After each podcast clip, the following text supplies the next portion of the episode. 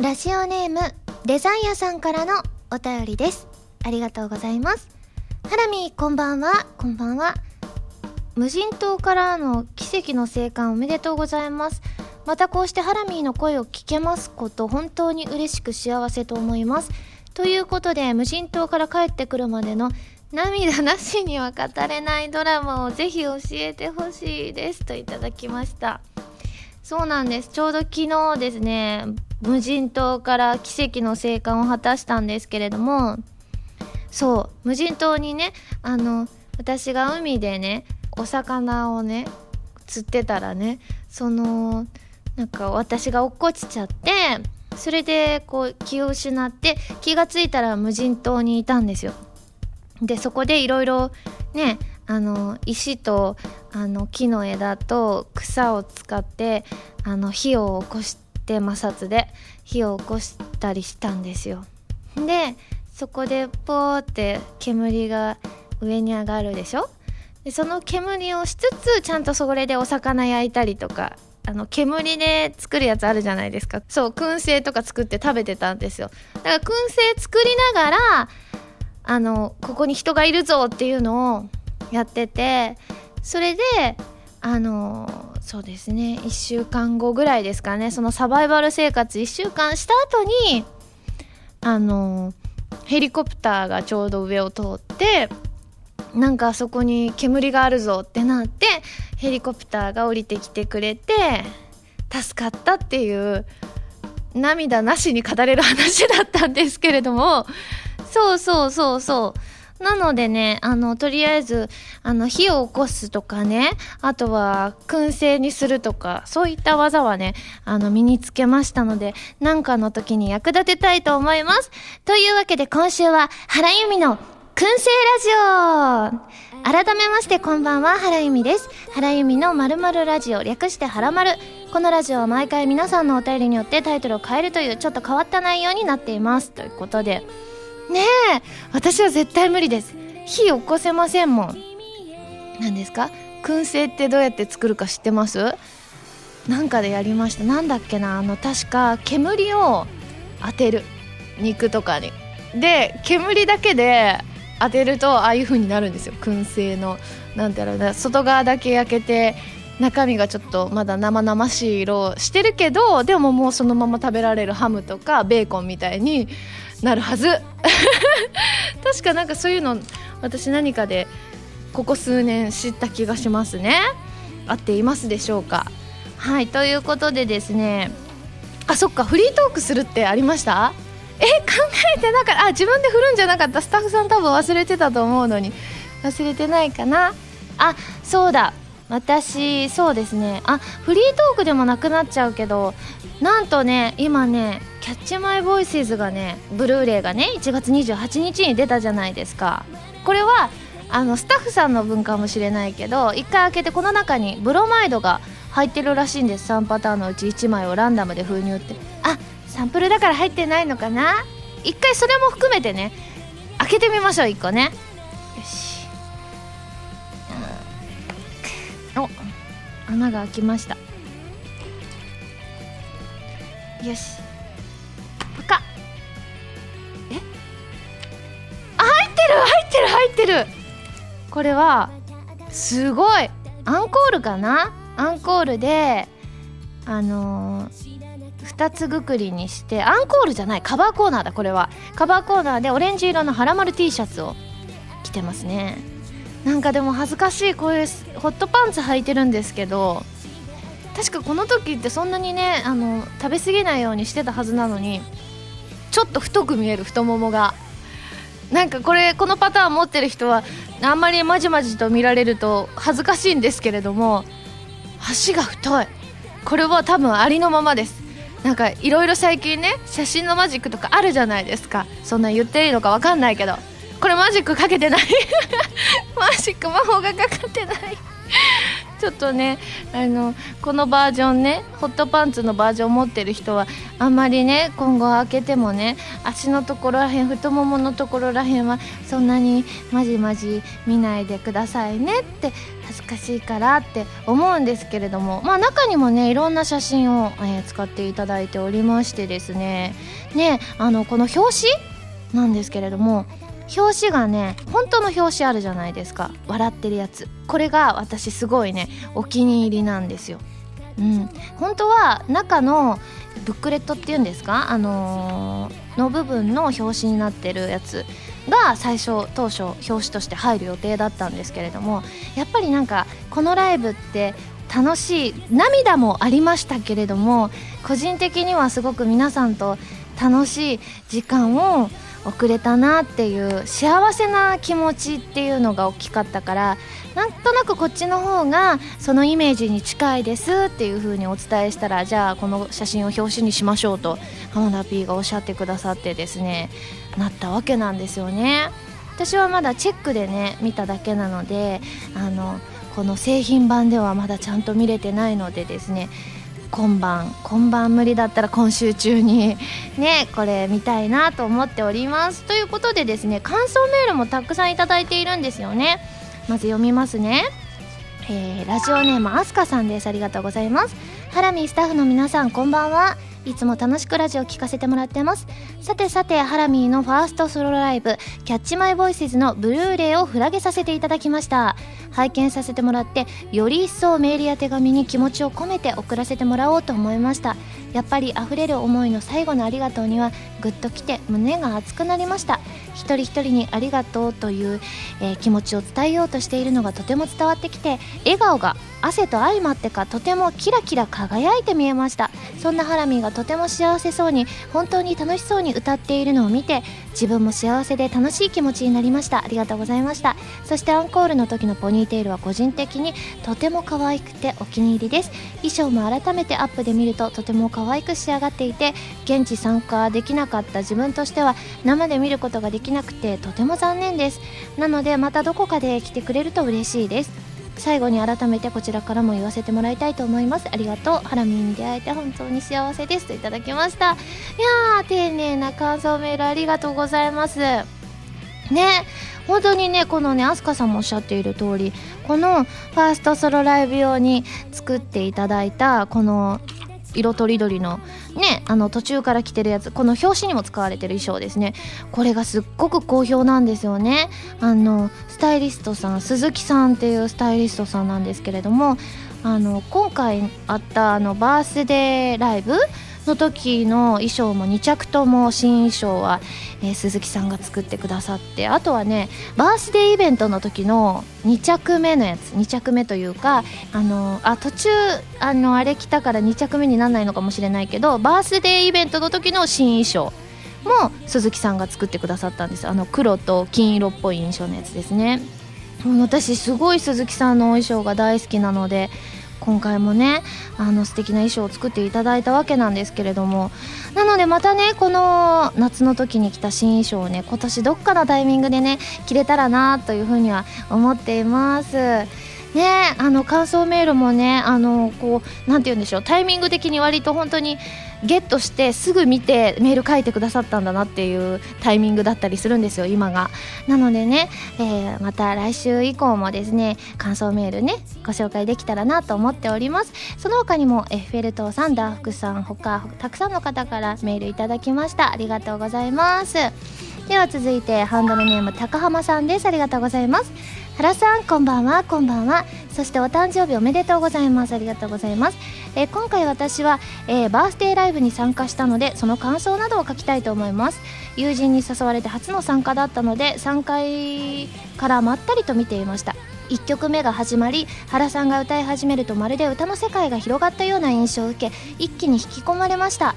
皆さんが曲に合わせてペンライトを振っている様子も3階からだととてもよく見え原さんが光の中に浮いているように見えました。そしてライブが進むにつれ原さんとファンの皆さんの温かい空間に包まれとても幸せな気持ちになりこれも原さんのパワーだなと感じました。そして一つ驚いたことがあります。最初3階最前列の私の隣には男性がいたのですが5曲目のあたりにふと隣を見ると小さな女の子が2人いるではありませんか。一瞬驚いてフリーズしてしまったのですがとりあえず「見える？僕邪魔じゃない?」と聞くと「あはい大丈夫です」とすごくしっかりとした返事が返ってきたのを覚えています。その女の子たちも原さんの歌に合わせてペンライトを振っていて将来有望だなぁなんて思っていました。最後になりますが重ね重ねお誕生日おめでとうございます。そしてこれからも応援していきます。それではといただきました。多分ねこのね女の子2人は私の大阪の友達のお子さんだと思います。あのお友達呼んだんですよ。結構こうね CD とか買ってくれたりとかあと結構その私が出てる作品とか見てくれてる友達が1人いてその子が1人ね娘さんがいてでその娘さんの友達も呼んでいい？ってメールで来たからいいよって言ってだから多分女の子2人組は私の友達の子供さんだと思うんですけれどもでもね見える僕邪魔じゃない？とか聞いてくださったりとかあとね女の子見えにくかったら女の子にちょっと前を譲るみたいな話ってよくメールの中でもお聞きしたりするのですごくやっぱり皆さん優しいなっていうふうに思いますね。いやこういう話を聞くとほっこりしますね。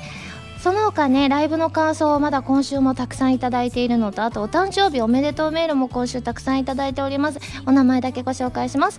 カイルさん青い雲さん藤原氏さんウッシーナインさんマスターさんケイピーさんメノンさん蛍光イエローさんリアス式海岸さんちゃんこさんディースケさんヨシキさん他にもたくさんいただきました。皆さんありがとうございます。でですねキャッチマイボイスズの話なんかあっち行ったりこっち行ったりしてますけれどもキャッチマイボイスズで質問もいただいてたんですよね。なのでちょっとその質問にも答えていきたいと思います。これはブルーレイの話の方ですね。くずりさんハラミーの印象に残っているシーンや注目ポイントなどはありますか？まだ見ていない人も何度も見てる人もまた見たくなるような見どころをぜひ教えてもらえると幸いですと。やっぱり手紙のところかなと思いますね。私あのその映像が大丈夫かチェックする時すごい夜に見てたんですよ。深夜の2時とか。なのにすごいねいろいろ思い出してうるうるとほろほろと泣いてしまいましたね。なのでやっぱりあのシーンは結構この中で一番ねグッとくるシーンかもしれません。続いてショコロディダスさんですね、えー、ファーストそしてセカンドライブを経て大きく変わったなと思うことはありますか？といただきました。なんだろうな。いやでもファーストはすごいね緊張してでもセカンドも緊張してたんだよな。だからまあ今その2つを経てでもなんか反省点みたいなところはより明確になった気がしますセカンドライブで。だから次はこうしようっていうのがちょっとこうしたいなとか可能であればこうしたいなっていうのが見えたりはしましたね。あとはもっともっとね修行を積みたいなと。ファーストセカンドを終えてまあ7月から次が1月だったわけですから結構期間としてはあったんですけれどももっともっとこう日頃いろいろね精進していかないと結構その目に見えて何かこう成長を感じるって自分だとなかなか難しかったりするんですよ。なのでその辺りねもっと自分も目に見えてあ自分ちょっと変わったかもしらんなって思えるようになりたいなっていうのは今すごく感じていることですね。また是非ねライブがあったら皆さんね見に来てくださいね。では続いてトリニティセブンのねイベントの感想もたくさんいただいてますのでご紹介しますね。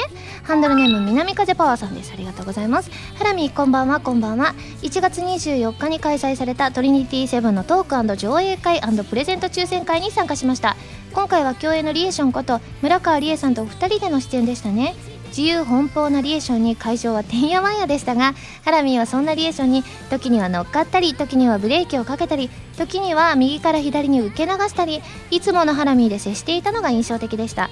そんなハラミーとリエーションのやり取りを見ていて妙な既視感を覚えたのですがよくよく考えるとリエーションに対するハラミーの行動がミュータンと遊んでいる時にそっくりなのでした。かっこ笑い。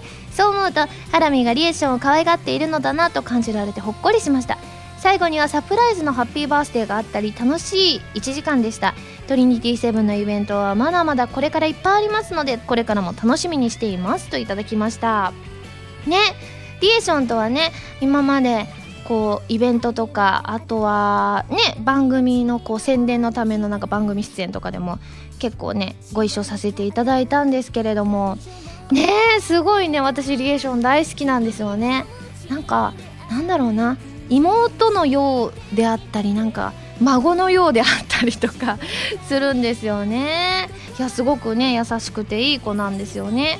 で結構ねリエーションはねいつも面白かったりするのでスタジオのね雰囲気を和ませてくださったりとかそれこそねこのイベントの時も結構ね自由奔放にすごく楽しく盛り上げてくれたのですごい楽しかったですね。で結構このトリニティセブンのイベント参加してくださった方他にもたくさんいらっしゃってシモンさんタカさんくずりさんおどんさんキャベツジュンさんなどなど他にもね感想メールたくさんいただきましたし、えっと、その翌日にちょうどねトリニティセブンのニコ生ハッカチャンネルに出させていただいたんですけれどもそちらの感想もたかしスイッチさんニフルさんビメーダーさんからいただきました。ありがとうございます。ねニコ生もすごいね諏訪彩香ちゃんと一緒に出させていただいたんですけれども。ねえ彩香ちゃんも面白いんですよ。あの座る座るっていうんですか？滑滑ることらしいんですけれども。それが結構ね出た瞬間に座る座るってコメントがたくさん流れていて。ねえ彩香ちゃんもすごいいい子。なんかねいい子が多いですね。世界には。ねえ。いや私は本当に周りの人に恵まれてるなと思いますね、えー、続いてですねタコツブ軍曹さんです。ありがとうございます。ハラミこんばんはこんばんは。先日アニメジャパン2015のステージイベント発表を見ていたらアニメオーバーロードのイベント出演者で不意に原由美の名前が表示されたじゃないですか。唐突な告知に驚きましたがすぐに嬉しさが込み上がってきましたよ。アニメご出演おめでとうございます。すでにドラマ CD でも演じた役柄でキャライメージはある程度固まっていると思いますが新たに映像がつくことへの期待や意気込みをお聞きしたいです。まずはアニメジャパンのステージイベントを楽しみにしていますよといただきました。ね。私この発表されたのを皆さんからのお手紙で知ったんですよね。もちろんねアニメになりますって話は前々から聞いていたんですけれども。ねえいや嬉しいですよ。だって結構ドラマ CD も何度か撮らせていただいてたりしたので。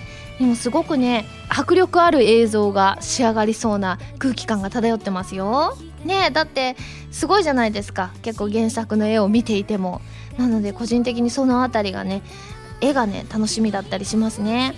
でアルベドさんはすごくねあの変わった女の子でまたしてもちょっとセクシー系なんですけれども はいちょっとねアルベドさんをね生き生きと輝かせられるようにですねまだね収録自体は始まってないんですけれども頑張りたいと思いますのでぜひぜひですね今後続報に期待していただきたいなと思います、えー、その他オーバーロードの、えー、に関するメールルキさんユーニー202さんハシピーさんロイさん他たくさんの方からいただきました。皆さんどうもありがとうございます。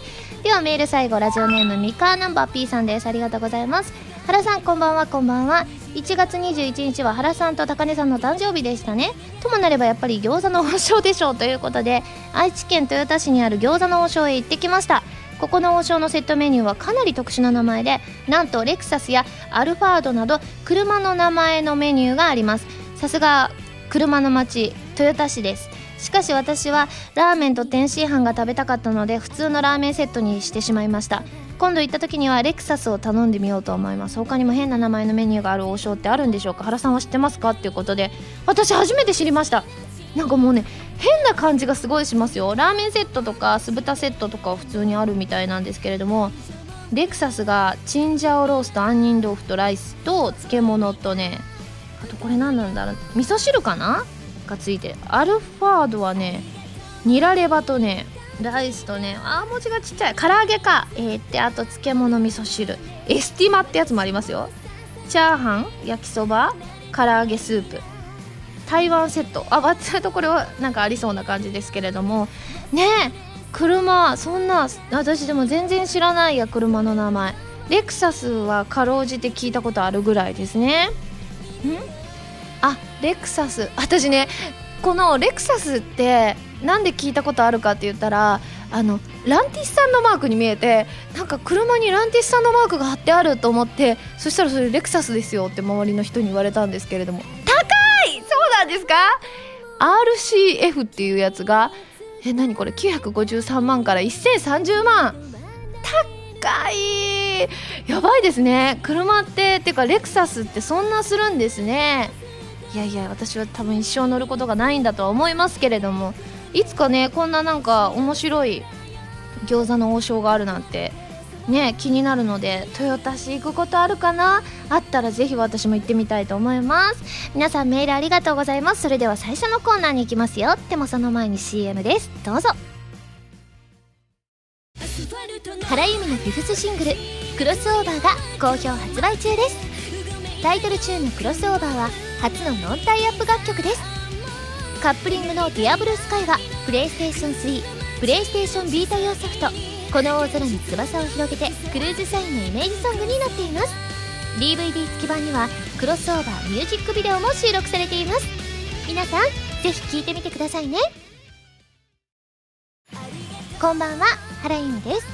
ゲームやエンタメの総合情報サイトファミツー .com では私のアーティスト活動の情報をどこよりも早くお届けします。もちろん「はらまる」も配信中ですよ。ブログの更新や予告映像の配信も行っていますのでぜひチェックしてくださいね。弓手段。このコーナーは全国各地の名産など私原由美が実際に食べて皆さんに広めていくコーナーです。今回も名産をいただいて最大で星3つまでで採点させていただきたいと思います。それでは今回のメーカーをご紹介します。今回は鶴舞本舗さんの群馬下仁田ネギポテトチップスさっぱり薄塩味です。ということでねえ群馬ネギ有名なんですね。下仁田ネギってなんか聞いたことある気がしますね。パッケージにネギの絵が描かれていますが早速開けてみたいと思います。私でもこれ多分好きだと思いますね。ちょっと待ってくださいね。あ開け開いた。よいしょ。おなんかなんだろうネギかこれ。緑色の、ね、細かい何かが振りかけられていますね。いただきます。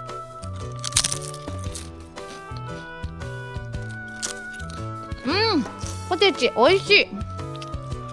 うん。ネギかな。ちょっと待ってくださいね。うん？もう一枚食べます。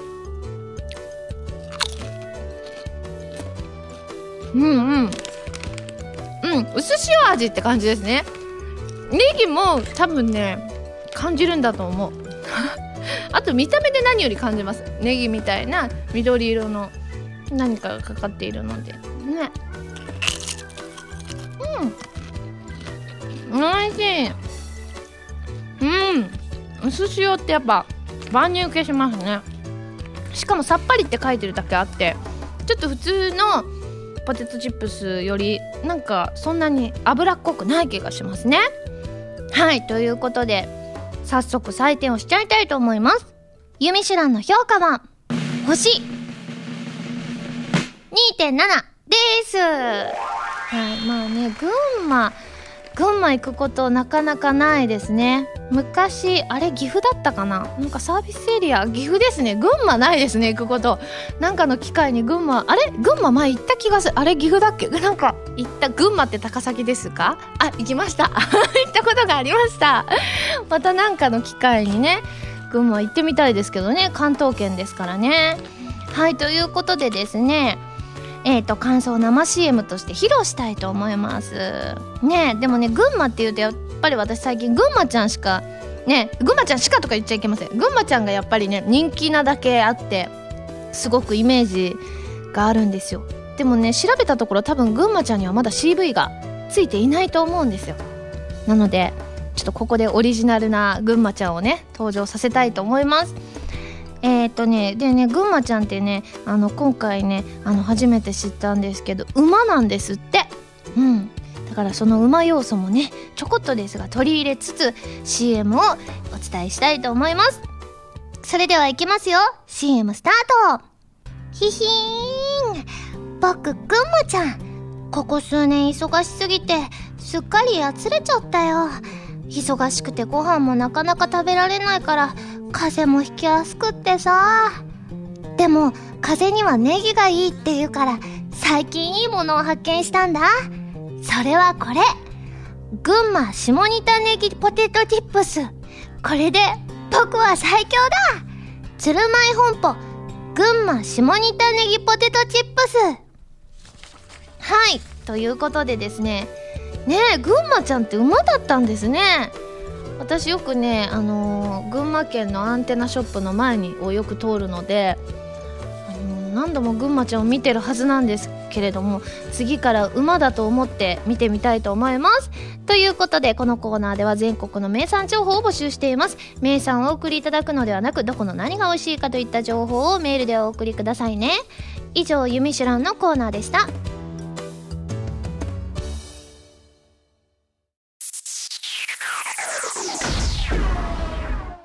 レッツ弾き語りスト。このコーナーは私がギターのコードなどを覚えて立派な弾き語りができる人、その名も弾き語りストを目指すコーナーです。このコーナーでは、和江さんこと山口和也さんの教則本、一番わかりやすい入門書、エレキギター入門と、ボスさんからお借りしたアンプ、E バンド JS10 を使って練習していきたいと思います。ということで、久しぶりのクロスオーバーの弾き語りでございます。えっ、とね、前回をね、聞き返してみると、落ちサビのところをやっておりましてですねそこが転調していてちょっとコードが違います。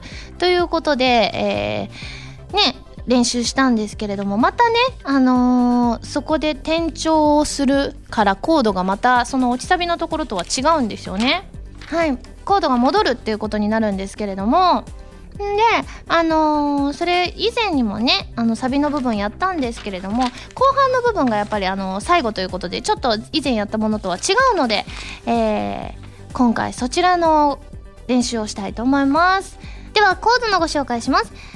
えまず C5 アドナインス、そして D、b マイナーセブンス、e マイナー C5 アドナインス D b マイナーセブンス E C あ違うね、えー、C5 アドナインス D、えー、b マイナーセブンス B セブンス E マイナー、えー、C5 アドナインス D E E C C G でございますということで、今回はですね、ちょっとね、あのー、いつもよりちょっと長かったりするのでですね、鼻歌でチャレンジしたいと思います。弾き語りスタート。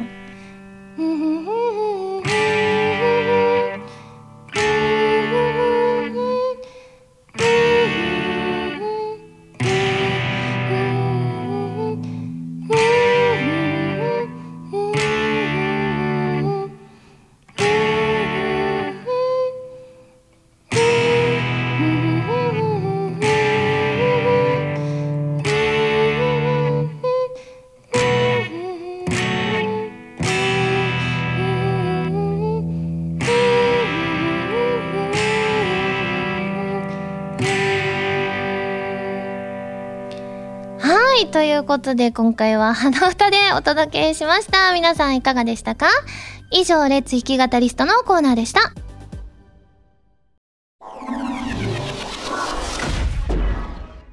まるおた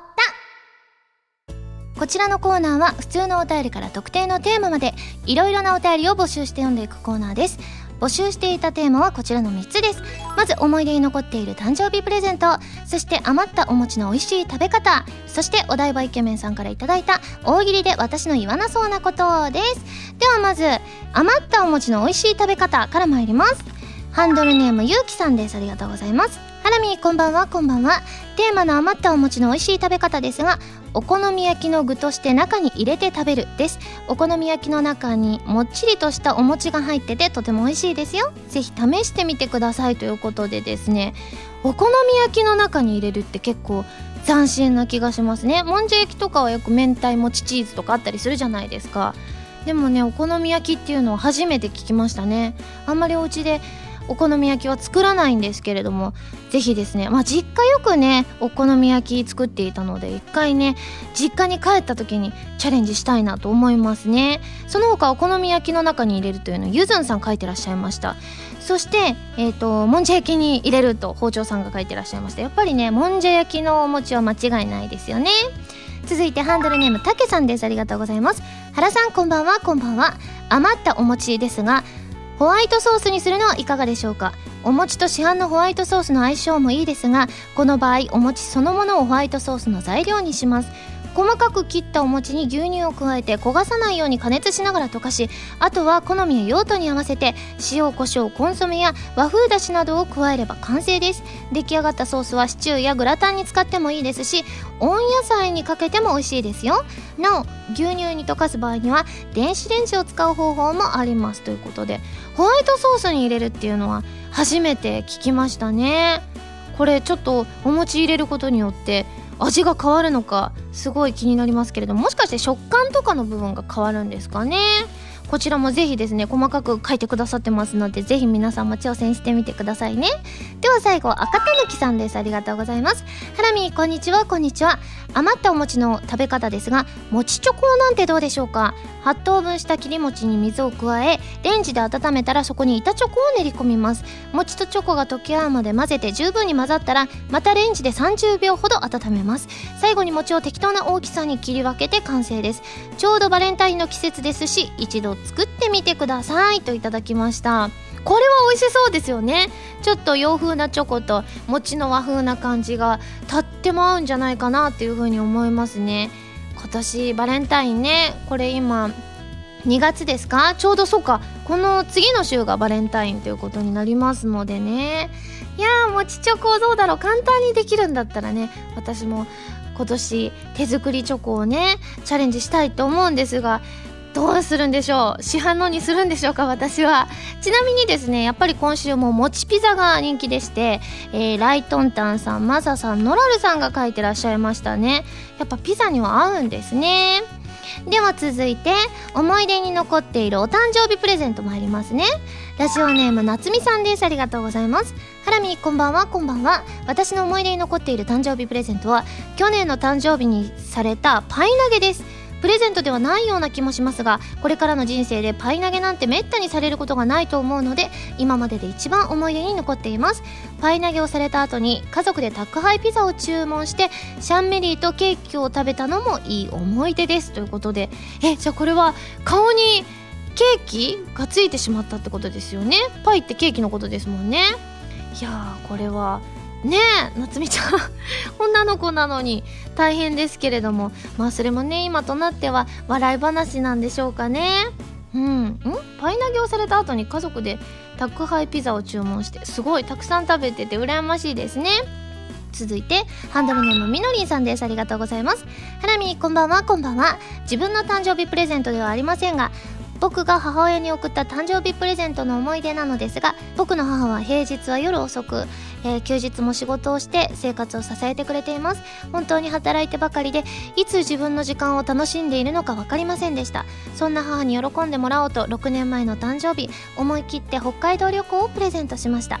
飛行機のチケットとホテルの手配と費用を出しただけでしたがその旅行に友人と一緒に行き函館で美味しいものを食べたりえー、旭山動物園で楽しんだりと大変喜んでくれました。これが僕の一番思い出にある誕生日プレゼントですね。ということで超いい話ですね。いやーきっとお母さんも嬉しかったと思いますね。しかも北海道っていうのがすごく羨ましい。私北海道に今まで1回しか行ったことないんですけれどもまた行きたい都道府県のベスト1かベスト2ですからね。いやーみのりんさん優しいですね。では最後12ギルケンさんです。ありがとうございます。ゆみさんこんにちは。こんにちは。思い出に残ってる誕生日プレゼントは小学1年生の頃に今は亡きおじいちゃんに買ってもらったスーファミです。当時朝早くからお店に並んで買ってきてくれました。もらった時は単純に嬉しいだけでしたがよくよく思い出すとおじいちゃんが買ってくれたプレゼントはそれが最後のプレゼントでした。スーファミはもう動きませんが大切にしまってます。といただきました。こちらもまたいい話ですね。スーファミも動かなくなってるんですね。我が家のスーファミはまだ全然お元気ですよ。ねえだって私が小学校低学年ぐらいの時にあの抽選会で当たったスーファミなのでかなりすごいいい働きをしてますね。でもなんかねその動かなくなっても大切にしまってるっていうのはいいですね。見るたびにねおじいちゃん思い出したりしますからね。はいということでいい話がたくさん聞けたところで大喜利に参りたいと思います。私の言わなそうなことをですね。では今回も数が多いのでドドドッといきたいと思います。えー、まずもつくろさんからいただいたハラミーが言わなそうなこと。ユミシュランの評価は星です。これ言ったら怒られますね。いや大体私の今まで一番低かったのが2.3でしたよね2.3ぐらい2.4かな？2.3か2.4ぐらいなのでそこまでね低いのは今までつけたことがないです。そしてつける勇気もありません、えー、続いてハンドルネーム星さんから頂いたハラミーが言わなそうなこと。はらまるくんのことは嫌いになっても私のことは嫌いにならないでください。これね、あの、金太郎さんがやってるやつはもっとね、後半がうわわってなってますけれどもね。続いてハンドルネームりょうさんから頂いた、ハラミーが言わなそうなこと。自分探しの旅に出ます。なんかあったんでしょうかね。自分探しの旅ってどこに行ったらいいんでしょうね。続いて、ラジオネーム M ゴリラさんから頂いた、ハラミーが言わなそうなセリフ。はい、お水が大好きな体でですね。わかりました。はい。ちゃんとラーメンのことも調べてきました。大丈夫です。これね、いろいろ詐称しちゃってるんですね。ラーメンも水もリアルに好きですからね。続いて、ゲルマン人さんから頂いたハラミが言わなそうなこと。なーに持ってんの？なーに持ってんの？飲みたいから持ってんの？飲みたいから持ってんの？はい、ドドスコスコスコ、ドドスコスコスコ、ドドスコスコスコ、水おいしい最後は言いますね。水美味しいわ。でも確かにこの後半楽しんごさんのラブ注入のリズムですといいてますけれども。ねえ、懐かしいですね、楽しんごさん。続いてハンドルネーム勝利さんからいいたハラミーが言わなそうなこと。お前は俺を怒らせた。かっこかっこよくって書いてます。これでもなんかで見たな。なんかの漫画だった気がしますね。続いて、ハンドルネームデザイアさんからいいたハラミーが言わなそうなセリフ。ミュータン、寺川ゆすこれでもなんかネット用語でしたっけね？寺川ゆすってね。すごく可愛いぞってことでしたっけ？あしょこたんが言ってたそうです。ネット用語じゃないんですね。続いてハンドルネームかぼすおさんからいただいたハラミが言わなそうなこと。うちはなにわのクレオパトラと呼ばれた女やせやからもっとチヤホヤしてもええんやで。なにわのクレオパトラ。そんなの言えないです恥ずかしくて続いてラジオネーム水星石のマスターさんから頂いたハラミンが言わなそうなこと。ハラマルが始まるぜと。あこれご本人お会いしたことあるんですよ私一回。なんかの納涼コロンビアさんの納涼会かなんかで。納涼会かな？なんかでお会いしてすごいあのそのままでした。テレビでねお見かけするまんまでございました。続いてハンドルネームあらたかさんから頂いたハラミーが言わなそうなこと私はターミネーターよりもコマンド派かな。これコマンドって何でしょうね？ターミネーターと同じく映画なんでしょうか？これ気になりますね。続いてラジオネームハットの彦さんから頂いたハラミーの言わなそうなこと。原由美のまるラジオ略してハラマル。今日でなんと1億回目となりました。これ目指したいけど1億回って今だってなんだ？127回ですか？でそれで2年半以上やってるわけですから1億回ってこれ計算したら私何歳になってるのか気になりますね。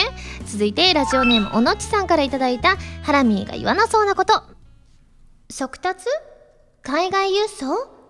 それとも仕送り？これ何でしょうか？これは一体何なんでしょうか？でまあでも全部送る系っていうことですね。続いてハンドルネーム部屋が暑いさんから頂いたハラミーが言わなそうなことグッモーニング原由美です。なんかこういう FM ラジオありそうですよね。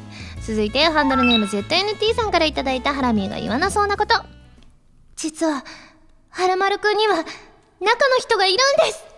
いません。はらまるくんには中の人だっていません。続いてキュベザモエさんから頂いたハラミーが言わなそうなこと。まずい。A4 未満の肉なんてラーメンで言えばカップ麺。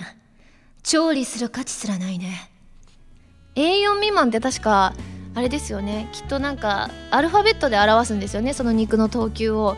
A4 ってやつよく知らないですけどきっと低いんでしょうね。でもあ高いの？高いんですか？高いんですって。そんななんかね数字なんて気にしたことありませんからね。はあ一個勉強になりました。では最後ハンドルネームみのりんさんから頂いたハラミーが言わなそうなこと。お兄ちゃん大好き。そうですね。うちにお兄ちゃんはいませんから。でもなんか仕事でありそうだけどでも私妹キャラないから言わないか。確かに言いませんでした。ということで皆さんたくさんありがとうございました。では募集するテーマおさらいしたいと思います。えっ、ー、とまずは冬に行きたい私とのデートの場所。そして私がうまそうだと思う動物のモノマネ。こちらは鶏といった定番からアルマジロなどの鳴き声がわからないものなども募集しております。そして新曲作成のためのコーナータイトルこちらの3つでございます。えー、あちなみにですね東急今調べておりましてあ英語が一番上ってことですか？で一番下が C1 はあ勉強になりました。これじゃあどの肉にも書いてあるんでしょうかね。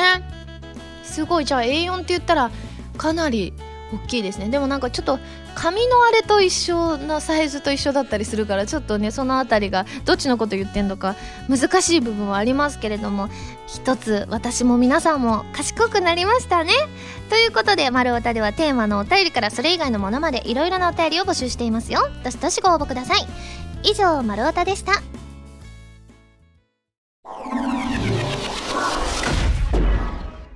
はらまるリスニングプラス。こちらは私原由美の新曲をお届けする視聴コーナーです。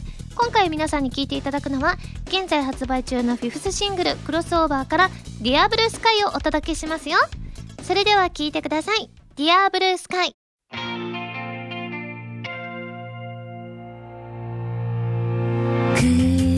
間抜ける風眩しさに予感が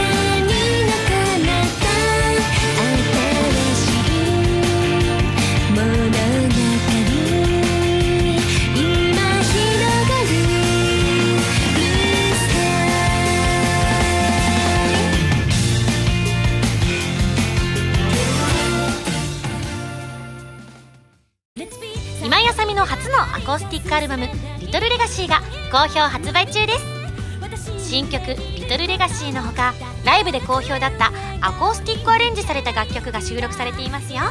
ぜひ皆さん聴いてみてくださいね。ひひーん。僕ぐんまちゃんここ数年忙しすぎてすっかりやつれちゃったよ。忙しくてご飯もなかなか食べられないから風邪もひきやすくってさ。でも風邪にはネギがいいって言うから最近いいものを発見したんだ。それはこれ。群馬下仁田ネギポテトチップス。これで僕は最強だ。鶴舞本舗。群馬下仁田ネギポテトチップス。ピックアップ。ファミ通ニュース。このコーナーは、はらまるを配信しているファミツー .com に掲載されたニュースを、私、原由美がお届けするコーナーです。今回ピックアップするニュースはこちら。トリニティセブンの特別展が開催決定。原由美さん、諏訪彩香さん、内田彩さんを招いてのはらまる登録も。テレビアニメトリニティセブンの設定資料や原画、グッズなどを集めた特別展が2015年2月10日から2月22日まで秋葉原の東京アニメセンターで開催。原由美さん、諏訪彩香さん、内田彩さんの3人を招いての原由美の〇〇ラジオ公開録音イベントも行われる。ということでございまして、こちらね、メールもいただいております。ハンドルネーム、鳥さんです。ありがとうございます。ハラミー、こんばんは、こんばんは。ハラマル登録決定おめでとうございます。トリニティセブンコラボ第3弾は、ゲストを2人お迎えしての公開録音ということで、いつもとはまた違った楽しい回になりそうですね。リリス先生の個人面談は個人的にお気に入りのコーナーだったので、また個人面談が受けられるのかなと少し期待してます。といただきました。ね特別展もあるということでですねね設定資料とか原画とかってなかなかレアなものだったりするんですけれどもそれと同じ日にはらまるの登録もあるということでですねまあうっちーは一度来てもらったんですけれども諏訪彩香ちゃんはねはらまる的には初登場でございますからね。一体3人でどのようなトークが繰り広げられるんでしょうか。またね続報など参加方法とかはいろんなねホームページに載ったりすると思いますのでぜひぜひそちらをチェックしてみてください。以上ピックアップファミ通ニュースのコーナーでした。